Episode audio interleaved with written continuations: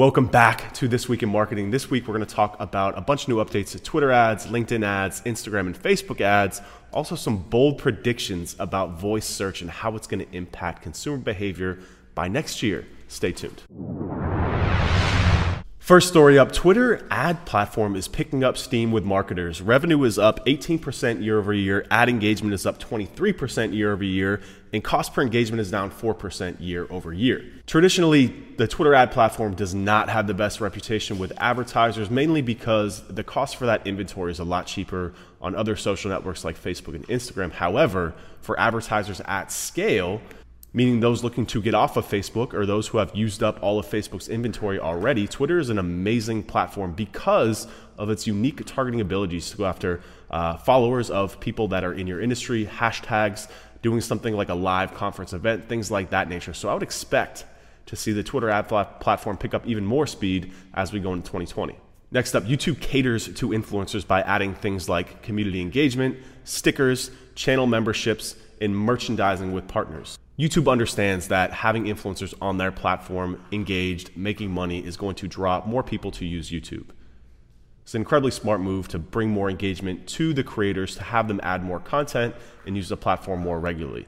As advertisers and marketers, this just means more opportunities to work with influencers and to engage through native content. Right off the back of that, Facebook also was beginning to offer a ton more features for creators as well, offering things to creators like brand collaborations, subscription revenue generated options, new creator studio tools, and also pre roll ads will now be available in videos just like you see on YouTube. The important thing here for marketers is that Facebook has recently announced a couple months ago that their newsfeed inventory is basically all sold out. So they're constantly looking for new options. And by giving the power back to creators for them to monetize their content, it just opens up a whole new level of inventory that's going to be available on Facebook and hopefully Instagram in the very near future. Now, again, the third story with this is tw- Twitter launches a platform called ArtHouse, which gives more access to brands for creators, creators and influencers. So Twitter understands that looking at their data that Twitter users spent 24% more time with an ad from a creator on the platform versus an ad directly for the brand. So what ArtHouse is looking to do is to facilitate that relationship between creators and brand. Twitter is going to be opening up things like a global team of content strategists, digital producers, and influencer marketing specialists to offer video editing services and live broadcasting services. Again, you see this with Facebook, you see this with YouTube, now you're seeing this with Twitter. They understand the importance of having influential people who have a lot of followers who drive engagement on the platform by giving back to them the ability to make money, but then also opening that relationship up to advertisers and brands to work directly with these influencers as well. A big update from the LinkedIn advertising platform, which traditionally has underperformed compared to Facebook as well.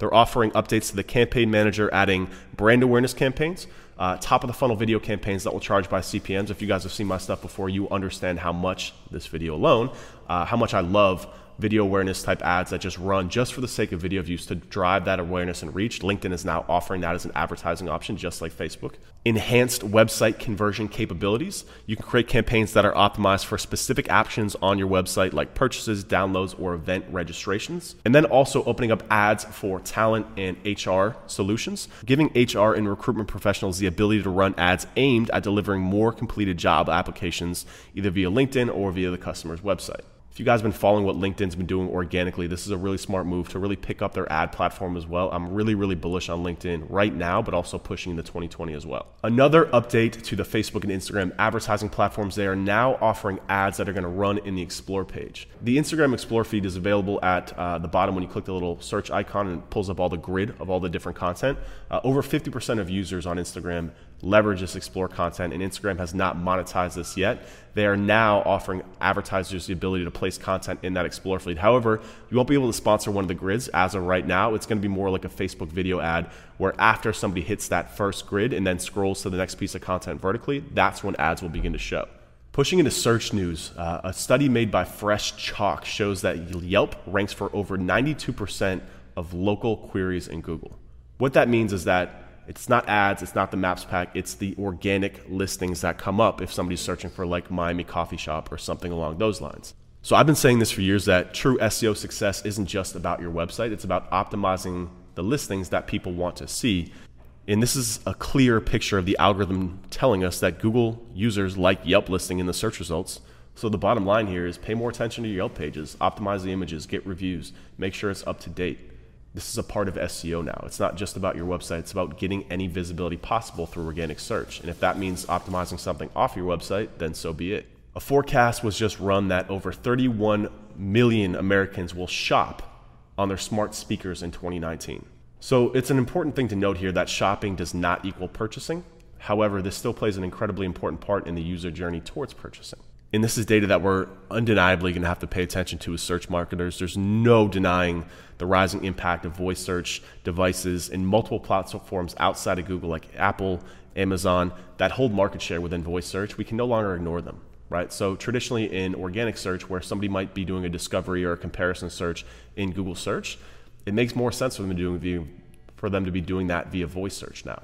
So how can we optimize our presence to make sure that it's not just for type searches on desktop or mobile, but it's also optimized for voice searches on multiple platforms? That's how we win in SEO in the next 10 years. So that's all I got for the news this week of July 15th. Make sure you subscribe to our email list so you can get these updates to you every Monday, where we'll be covering the marketing and technology news that you need to know, summarized in less than 10 minutes. I'll see you guys next week.